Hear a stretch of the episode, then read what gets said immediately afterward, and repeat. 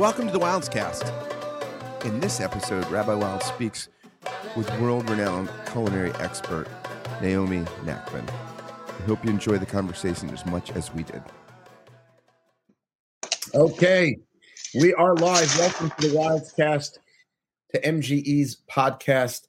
Uh, we are in the middle of another trifecta great Jewish women leaders, and we have a great Jewish woman leader with us, Naomi Nachman. Welcome, Naomi.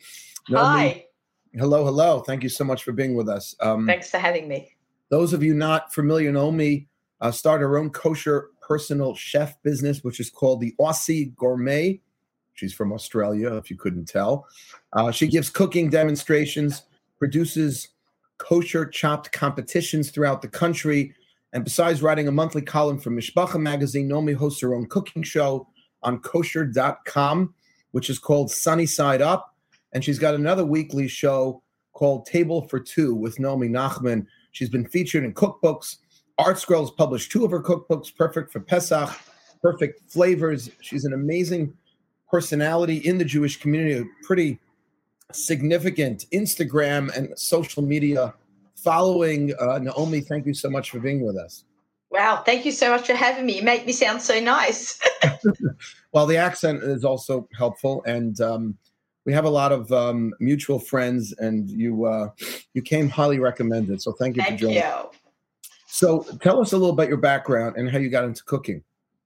Well, it's really it's it's a my background is completely different to my cooking. My training is uh, as a preschool teacher.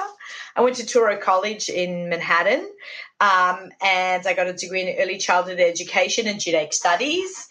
And I taught informal Jewish education for many years. I worked at Yeshiva MTJ on the Lower East Side and at the Educational Alliance. And I was always just the reason I got into cooking is I like to eat. Like I would invite a lot of people for my Shabbat meals.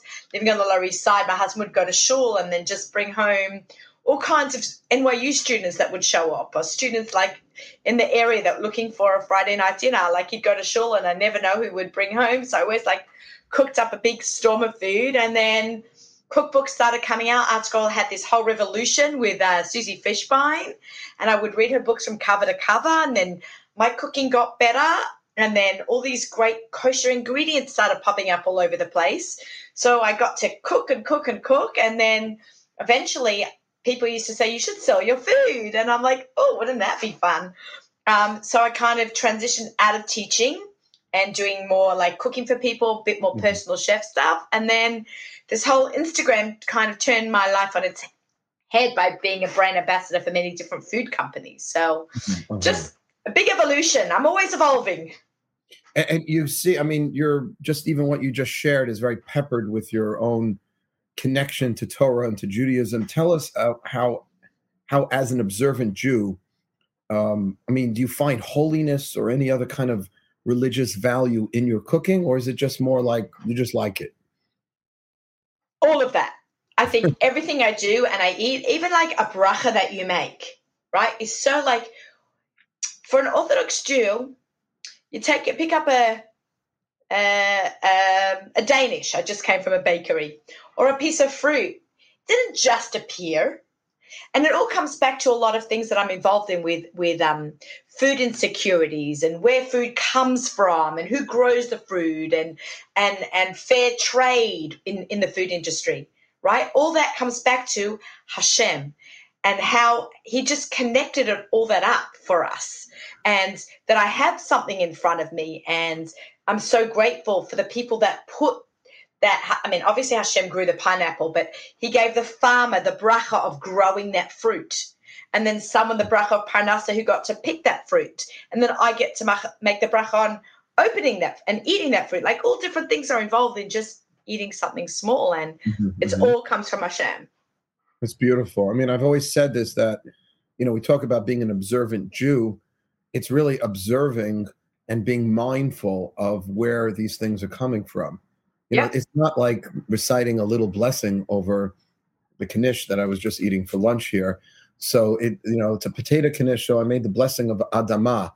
Okay, I knew that the there's potatoes. You know, when I popped it in my mouth, I felt the potato tasted good, but the idea of recognizing the source of where something comes from. I mean, mindfulness can be is so important and related to being happy and joy Absolutely. in life to just you know so you know tell us a little about um, your two books that were published by art scroll. It's funny because art scroll you kind of think about publishing you know these very serious torah books about you know biographies of these great rabbis or uh, translation of the talmud. I have one behind me right here. But here you've got art scroll publishing books on um, on, on your recipes. What, what was that like I have to say, first of all, I'm so grateful to Rabbi Meir Zlotowitz, who was uh, the publisher at the time. He was uh, the head of Art Scroll until his um, passing uh, about three or four years ago. Mhm. Um, and the reins have been handed on to uh, his son, Rabbi Gedalia Zlotowitz. Just, I'm so honored to be part of the Art Scroll family. Um, I, I know that I can pick up the phone and call Rabbi Zlotowitz anytime and he'll take my call. He's just so amazing. It's been really like such a blessing.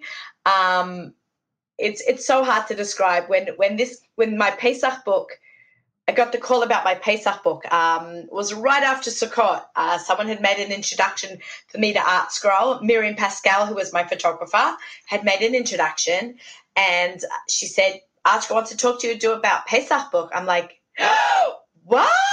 I was like, "My dreams come true," because I grew up in the Pesach industry. My dad ran a Pesach program in Australia for 28 years. He was the Mm. first person to do a program. He's like the OG of Pesach programs, especially in Australia Mhm. and um, he was always and my mum did a lot of the baking on the program even though she wasn't the caterer she always helped out you need a yiddish mama to make the gefilte fish Of and that is my mum a real yiddish mama and and then i had my own pesach catering business so all that came together and i had all these great recipes and art scroll said let's publish them and i was like whoa really it was like i couldn't believe it even now five years later, it's still a dream come true that I got. Here is a copy of my Pesach cookbook.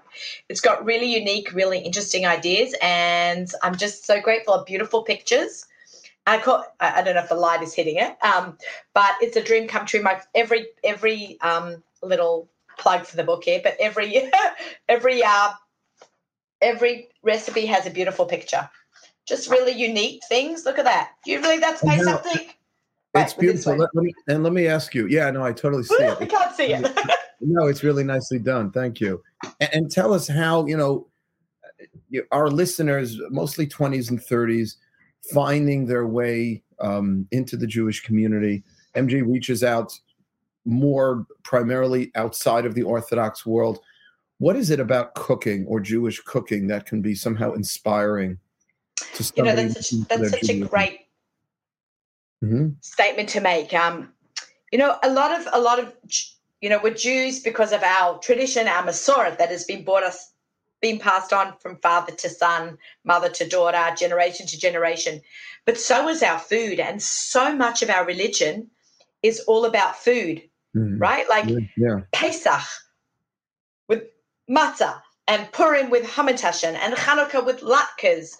There's no holiday except Yom Kippur and Tisha B'av, but even that has got food involved before and after, right? You the eat a hot, The- the breakfast, the pre-fast, like even that every single thing we make, even when we make Shabbat dinner, we just don't sit down to bread and wine. We make a prayer and a, a kiddush on the wine, and then we go and we wash our hands, and then we eat our food, and then we bench. Even just making bread involves five, and eating bread involves five separate, maybe even more, I think five or seven brachot. I can't remember. I counted at once. Mhm. You've got to make the bread and you've got to make hafrash, hafrashat challah on the bread.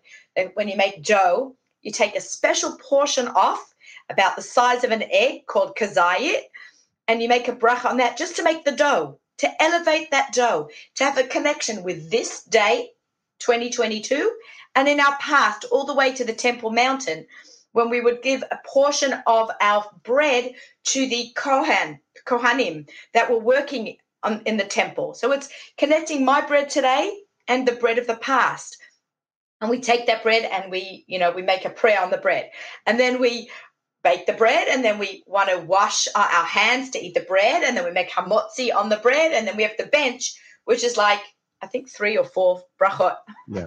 Um, just having a bread is and challah is so meaningful and just elevates your whole meal and connection to, to God and and everything we do. You know, it's uh, I'm really happy you shared that because um, I'm sending a text to my staff to lower it because I'm, I'm filming inside my office here, and I hear all the craziness going on outside. We just came back from our ski retreat, and we're following up with the whole group. It was amazing. Oh, I want to I, I want to stay on that point for a minute because you know I'll, I'm, I'll be perfectly honest. I'm like any other guy. I just want the food there. I'm not into like preparing the food or this.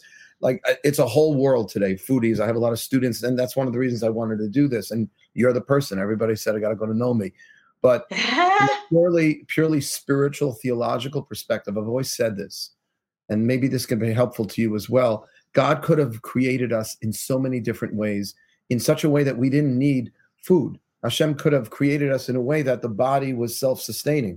We didn't need to have food. Now, I think there are a lot of reasons from the Torah and from Jewish tradition why God makes us dependent on food. And one of those reasons is so that we can have a relationship with God and we can acknowledge God as the source of whatever blessing that we're about to partake of uh, in life. And that's why just eating or just saying, oh, this tastes good, I'll eat this, as opposed to that, as a right? And and it's just sort of like missing the boat. It's such an opportunity to be connected spiritually through food. Judaism is a very, I don't want to say physically based religion. It's all about spirituality, but it's about using the physical to access spirituality. And there's no better area than food, and that's why you, yeah. in your capacity as a, as the uh, as the Aussie chef, Aussie gourmet, excuse me. Uh, oh, both good you have a tremendous opportunity. I, I, want you to know also, Nomi, that we have a student, uh, a very dear friend, Jordan Stecker. I don't know if you know ah, him. okay, I guess you knew. He was in my office yesterday, and he says, "You know, you got to say hello to Nomi." I said, "How do you know Nomi?" And he's like, "I was on a, I think it was his birthright trip or some trip to Israel, and she blew me away." And I'm like, "A food lady blew you away about her cooking? Really? I don't get it." So I it's really unbelievable because you have the opportunity to inspire Jewish people uh, to become more connected to their Judaism because he attributes his reconnection to Judaism to your food presentations. That's unbelievable. Yeah, I don't know so much about food presentation, but like my husband and I were very lucky. Um, we were one of the last people to be uh, run a birthright trip before Corona, December, mm. January of 2020 we came back from Israel. We were my husband and I were the Madrichim, the leaders, um, the American leaders. We teamed up with an incredible partners uh, in Israel. Um, and we did it for the OU, Israel Free Spirit. And we had an amazing group of young adults participants. Jordan was one of them. Uh, and we, we loved it. And we mm. had some, some of the participants had never had Shabbat before. And we really like just brought them into the circle and just we loved it. We went into their circle and they came into our circle. It was just so much connection there. It's it's incredible. You know, you think about the first Jewish outreach couple, Abraham and Sarah, and yeah. what they were doing to bring people in, you know? Yeah. They were cooking and inviting guests and hospitality. It hasn't changed in thousands of years. I've always said this, you know, my teacher, Rabbi Riskin, famously said that for the price of a chicken, you can save a Jew. And it's the greatest truism because even with our great ski retreats and everything else we do here, and all the intellectual, we like to think we're sophisticated intellectually and we're impressing and inspiring people with the you know the, the brilliance of Torah. There's just something about a Shabbat meal and, right. and sitting with a family that's just so powerful. It really just engages the total person.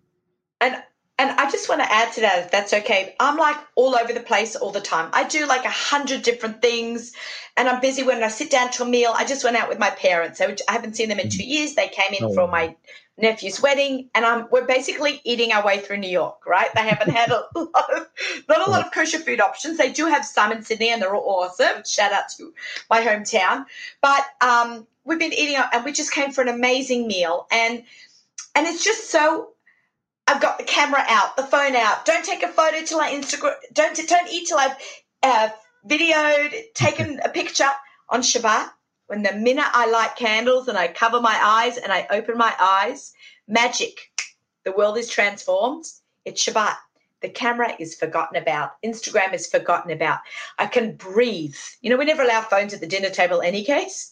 But um, well, that's just why like- uh, it, it's getting easier and easier for me to sell. I hate to use the word sell, but in, I'm in the selling business a little uh, to sell Shabbat because people are just people want an excuse to turn the phone off. Let me ask you a question. I not to get negative, but I'm curious your perspective on this because clearly, let's say within the Orthodox world, you have the to- the phones being turned off on Shabbat. You have this beautiful experience, this tranquil, peaceful time where you know technology free. Hmm. But what about the food culture in the Orthodox world? A lot of my students who are not coming from, you know, more conservative reform or unaffiliated are coming in and they're coming to a kiddush. They're seeing the kind of food that is being served at, um, you know, Orthodox establishments, and they're less than impressed. They're like, really? Look at all that oil. Um, I don't know where they're going, but they can come to me anytime they want. um, I don't know. I, I find that there, there's there's herring's gonna have oil. That what makes it yummy. mhm. Certain things that are gonna have oil, but but you know, I do, I do not find that. I'm look. I'm always you know well, I mean, maybe, positive maybe the way you In any cook, case, I mean, I'm not really commenting commenting on your recipes or your cooking. no, your I, I, I know that, but I'm, I'm I'm- really speaking about, you know, I mean, you go, and sometimes the more orthodox you get, the less healthy the spread seems to be. Very, mm. you don't find that? like I don't know. I, I find that like I mean, during I'm- the week people will be much more healthy. I never eat challah and mayonnaise and gefilte fish during the week. Eat healthy during the week, but on Shabbat you want to have your grain and your challah and your mayo and your dips. You know, just make make sure that whatever you choose is a yummy one and a good one, and then you know there's the peloton for afterwards. there's the Peloton for after. So you heard you you subscribe to the idea that you can't really gain weight on Shabbat. That's what I like to think. I know it's completely not true. I'll work hard all week not to eat Right. unhealthy things and th- but come Shabbat, I will tell you, I I'm live a just- little. I'm just uh, I'm not trying to be negative. I you know I just I like on my podcast to kind of just point out certain truths that I see or certain realities, and I just think it's it's one of the you know I just taught a class last night about smoking, about marijuana and about nicotine, and it's interesting because um, there is still smoking going on in certain parts of uh, the Orthodox community, despite the fact that most rabbis think it's probably biblically prohibited. Uh, maybe once you're you're addicted to it already maybe it doesn't have that you know but but to start engaging in an activity you know that on a regular basis that's unhealthy. So i don't know that's something that i'm always trying to explain to my students who point out that that um, not all the time not all the time but in some orthodox settings in some shuls um, you know it's it's less than of a healthy spread how do we jive that with the Torah's command, "Ushmarta et nafshotechem," that you shall guard your soul? You're not permitted to intake anything that's really unhealthy. Um, so you're saying a little on Shabbos, not so bad, as long as it's within moderation. Everything in moderation, including moderation. a friend of mine told me that once. Everything in moderation. Okay, well, I'll I'll switch to another thing because you, the way you I'm not condoning smoking though. no no I'm just saying a little mayo and challah on Shabbos is not so bad. You know what the funniest thing, Nomi, is I've been in I've been a scholar in residence in a lot of like um, you know, upscale kind of modern Orthodox synagogues. And what's so interesting is that no matter how highfalutin or sophisticated the crowd, no matter how many figures these these people are making and what kind of cars they drive and the beautiful homes they live, everybody loves extra mayonnaise in their egg salad on shalshudas. What is the deal with the egg salad on shalshudas? And they're waiting online. These like Really? these people who could drop I don't know how much money they got to get their egg salad. What's the deal? with the That's so salad? funny. Yeah, I don't know. We're not such egg salad people. It's just funny because like my I have a, my son, one of my boys is 19, and he's like, no matter where we go for Shabbat, he's like, he smells it. He goes, there it is. You figure they wouldn't have it here, but there it is. That's hilarious. Um, I am told that and I've seen on your Instagram page, and you have a lot of followers, thank God. You seem to be like one of the happiest, genuinely optimistic, upbeat kind of people. Um, very, very excited. Maybe you can tell us how you stay so positive. I know you're juggling a lot, and now even more with your parents here. You should enjoy the time with them. Is that something that comes easy to you? Because you've got a family, you've got a business, you've got, you know, kids on families on both sides. What can you share in terms of staying positive and and while you've got to juggle a lot at the same time? Okay, so I get that a lot that I'm always happy. And, and if you actually watch the stories from the beginning of my day, I had a really long day yesterday, an amazing day. I ran a, a cooking chopped competition uh, all day. Got up at five thirty in the morning and got my way out to Paramus. I did it for the Yavneh School for their uh, Yavneh Academy in New Jersey. I had to be early. I did, ran a whole bunch of rounds for them. It was fantastic. I was really tired, but I got up this morning. I appreciated how awesome an opportunity I had yesterday. The sun is shining.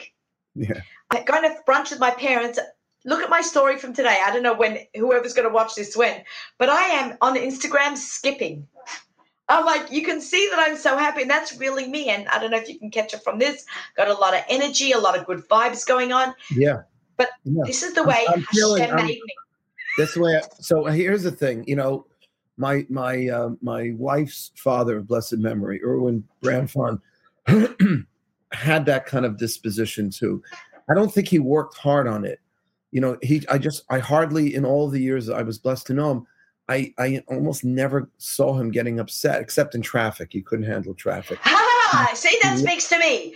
Oh, Maybe yeah. we're related. he Um, lost he would lose in traffic but he didn't have to work you're saying you don't really work on it it's like natural So it is natural, but there are some points. Like I found um, the heavy lockdown of early Corona days. Remember b- between say lockdown right after Purim Yeah. and Shavuos, yeah. you didn't move. right. I didn't leave my house for two months, Right. and for me, that's like I'm a person who traveled the whole world. I found that really hard, and there were just some days that were really dark and hard, and I just what did you do? So let me ask you what did you do? Because this will be a little more helpful. Because i think most of us myself included i'm not a naturally i work on it. And i'm looking for always looking for tips from people that don't seem to struggle with it as much what did you do during those two months of lockdown to keep yourself positive Okay, so I had to keep myself very busy, right? Because that was my coping mechanism. So I, Uh-huh. I ended up doing, through the course of the first year of Corona, 108 Zoom cooking classes. But in those heavy lockdown days, those first two, three months, Mhm. I would do multiple a day just to keep myself busy, keep my mind from being stressed. I had a daughter that was nine months pregnant in Israel. I, you know, I couldn't get to the I couldn't get to her, and I had another daughter living in Israel also. My parents in Australia, I felt trapped and locked in, but I had to look at the big picture. And I lost my smell from Corona, and I'm a chef, so oh, that- God. that was took a year for it to come back. Baruch Hashem, it's about ninety percent back.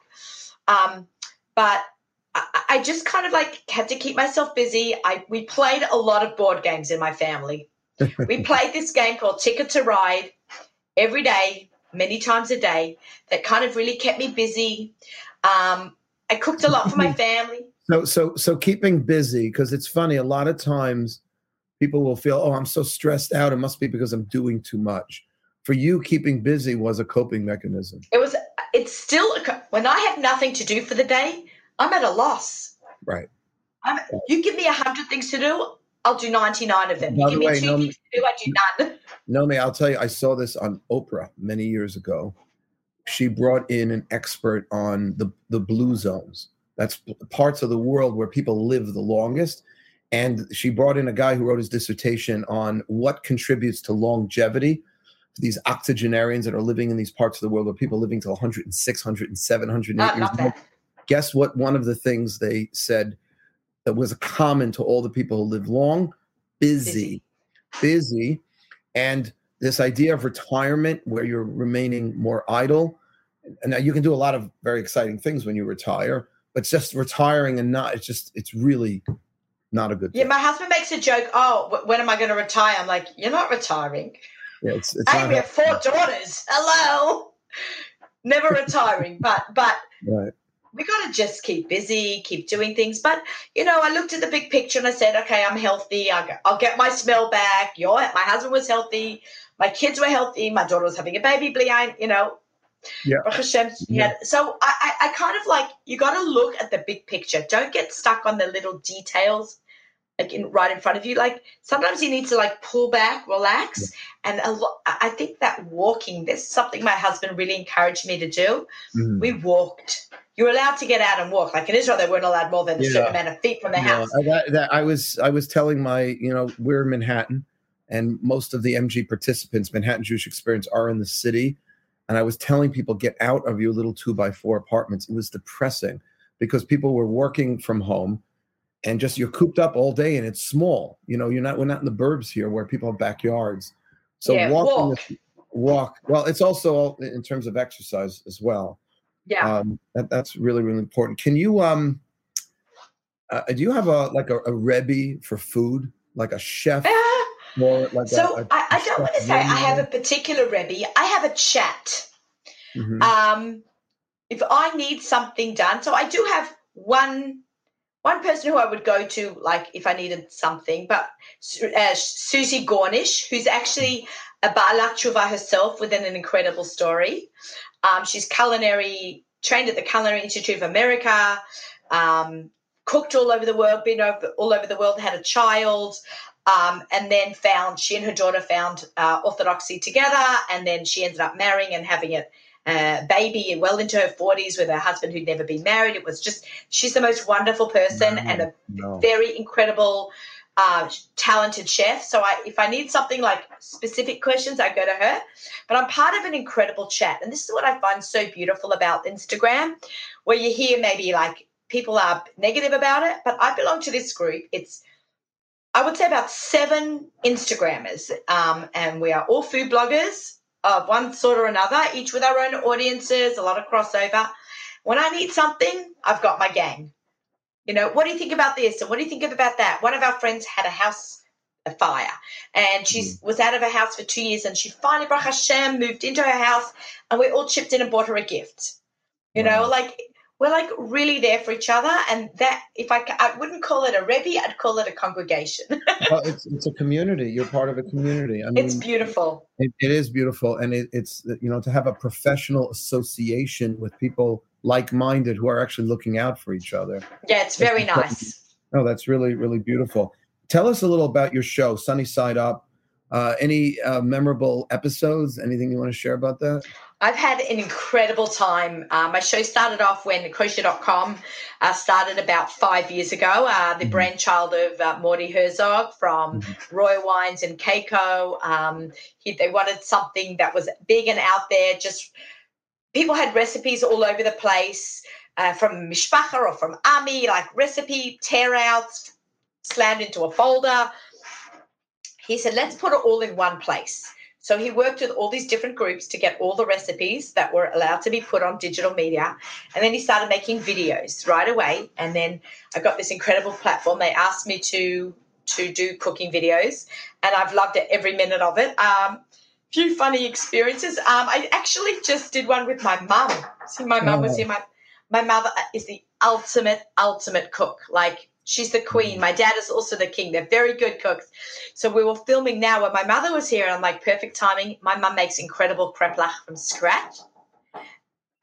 And wow. I think someone's knocking on my door, but too bad. um, and we did a film. We filmed, it will air right before Purim of us making kreplach to inspire tradition. Um, as much as I love pad thai from Thailand, I've traveled all over.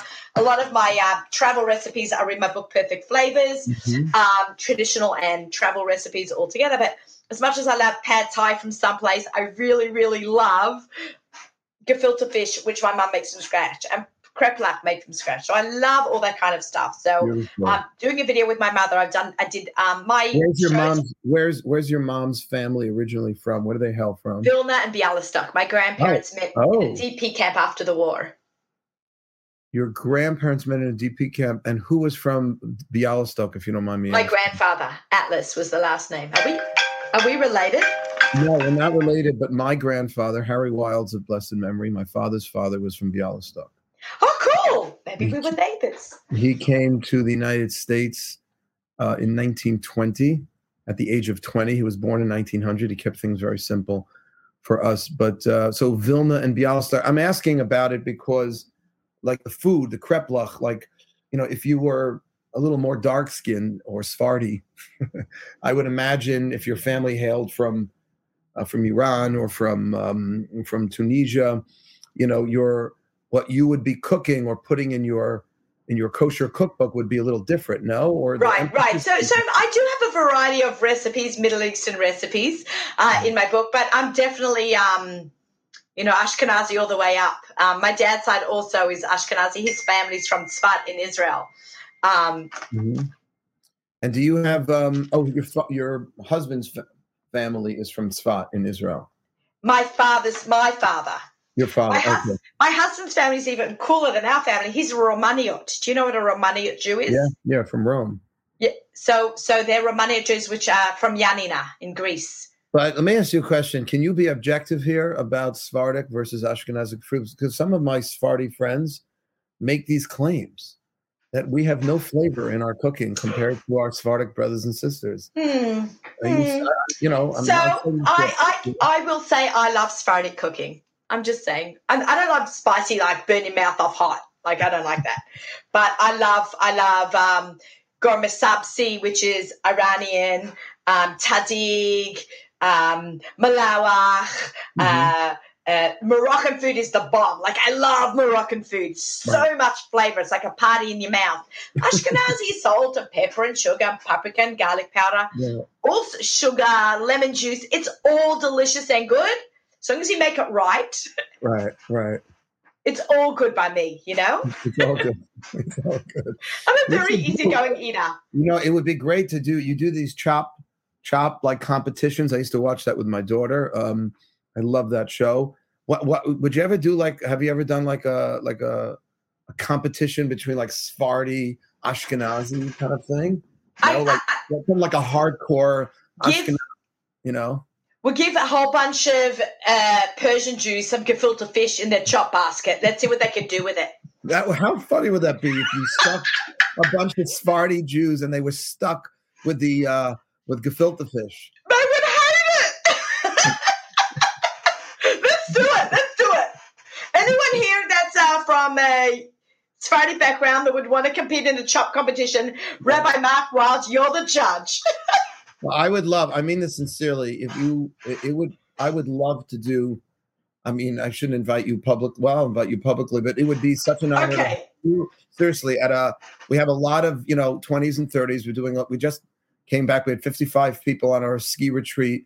We're doing a dinner this Friday night on the east side with 100 people. We have about 70, 80 people at our minyan every Shabbat. Anytime now. you want me to come to anything, I'm there for you. All right, it would be an honor. Seriously, because I just think the food is such a way of being connected to Hashem through Jewish tradition. And you're such a positive light when it comes to all the aspects of food that relate to our spirituality. Um, and, uh, you know, you should just continue to cook away and teach away, you know, and enjoy the amazing time that you have with your mom right now. Um, are, you. are, you. guys doing cooking together? Yeah, we're actually cooking dinner tonight together. I'm actually, she doesn't know this yet. You're hearing it here first. We're going to Gourmet Glatt. That's my local supermarket here in yeah. the Five Towns.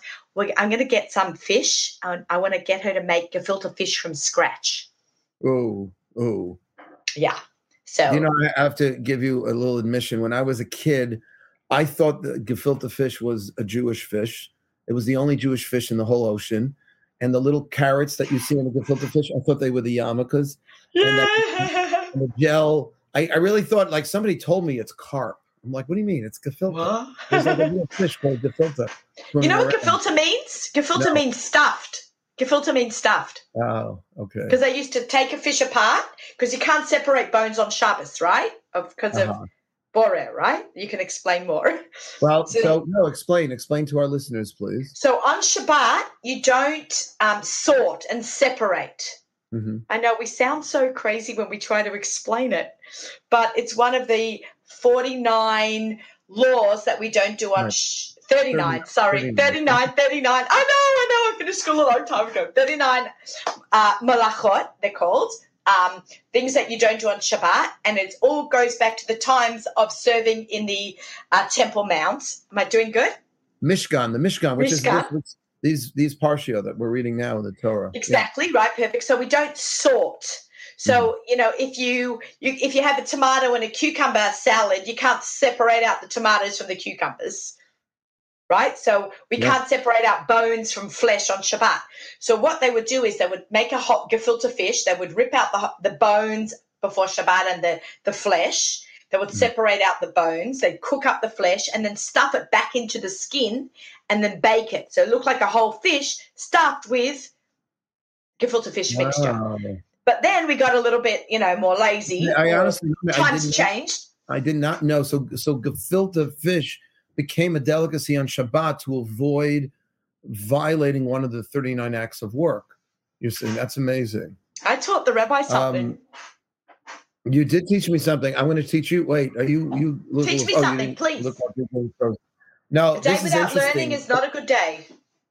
what the um, what the Sephardim called chamin, or what the or what the Ashkenazim, what we call cholent, also came about because of halachic uh, considerations.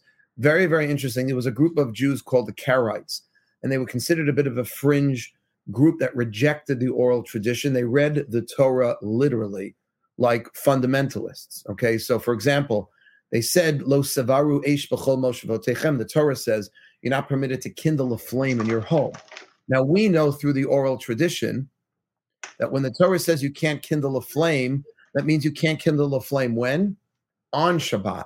But you, if you set the light up from before Shabbat, of course you can have light in your home on Shabbat. In fact, that's one of the mitzvot of candle lighting is that we're supposed to be we're supposed to really be creating light in our homes on Shabbat. Because the Karaites read the Torah literally, it says you shall not have light in your home. Okay, so if you read it literally, that means you have to sit in the dark. So the Karaites sat in the dark on Shabbat. Okay, they also did not eat food that was hot on Shabbat because of this reason, and therefore the what's called the Perushim, the Pharisees, which really represented the rabbis, what the rabbis wanted to be able to do was to demonstrate that you can eat hot food on Shabbat and that you need to use the oral Torah to interpret the written law. And therefore, they started developing a stew, a beef stew that would stay hot on Shabbos and that would be cooked from before Shabbat, would be able to stay hot and slowly continue to be heated up on Shabbat, although the majority of cooked from before Shabbat. That's how chulent developed. The reason Yeah. we eat chulent was a way of sort of silencing the Karaites, the Karaites who were saying, "Oh, we're just going to read the Torah literally." No, you can't read the Torah. You, by the way, you know what happens if you read the Torah literally? Then you have an eye for an eye. Okay, no, we- we don't we don't read that literally. That we, we know that means the market value of an eye. So food was another way. What we eat, like you just said, gefilte fish, and what I'm saying now in terms of cholent, these were ways of demonstrating to the Jewish community of how to observe the Sabbath. Yeah, I just thought you'd find that interesting. I love Okay. that. On behalf of Um, everyone listening, that was great. Okay, one last last question, just uh, Yeah. on a very light note. Tell me, um, best thing to serve on Shabbat or the holidays. Uh, what's a good? It could be something a little different that you can tell our listeners. They want to change it up a little, and that's not something that's too difficult to make. Wait, 125 recipes in here, and you've got 125 recipes in here. And even though this says Pesach, you can use this all year because it's basically a gluten-free cookbook. So I've got incredible recipes in there, but it's winter time now. I'm going to just uh, make recommendations from my cookbook. I've a and, and tie it into what you just said about cholent. Um, I make a flanken onion miso soup that you can put up Friday afternoon and eat it for Shabbat lunch. It Ooh, is delicious. It will change your world Flanken onion overnight. miso, miso soup, and Yeah. and how is it? And you can have it for lunch on Shabbat because we usually don't have soup for Yeah. lunch because Yeah, you can, because you put up Friday afternoon. It's page 90 of my cookbook. Crockpot onion flanken soup. Okay, and I suppose show- the only way that they're going to learn how to do this is by buying the cookbook. Oh, yeah, yeah, mm. yeah. But I can mm. share a recipe with you. This is why you have forty thousand followers on Instagram. Oh, I don't know. this is what it looks like. Oh, that looks delicious, actually. Yeah. It's so cold outside. Shabbat lunch is so nice to have hot Right, soup. right, totally. Wow. Well, you should know, in the middle of COVID, we were davening um, upstairs, and we were looking for very hot dishes. We were serving whiskey and basically cholent because it was so cold. We didn't want to eat inside. We davened inside with the masks six feet apart, but then we went up to the roof um, To have a l'chaim. for the lachaims and the and the hot. So so basically, um, onion miso, flanken onion miso soup, which can be then eaten also not only for Friday night dinner but for for lunch on Shabbat. Excellent, Naomi. Thank you so much for coming on, Thank you so much for having for- me. sharing your positivity, your great vibes and energy, your love for cooking, and your love for Torah and Judaism. It comes right through the food. Thank Um, you. Should bless you. You should have continued nachas from your children, your grandchildren, your parents. Enjoy them. Thank you so Thank much you. for giving us your time. And when you get a bracha, you give a bracha. Same to you and your family and everyone's mm-hmm. families here. Amen. Thank you so much. Thank All right, you. take care. Thank and you. we look forward to hosting you in New York. Bli Neder, I'd I'm like coming. Just tell me when I'm there. Okay, that would be awesome. All right. Okay. Bye, everyone. You Thanks. Take care. Thank you. Okay, we good?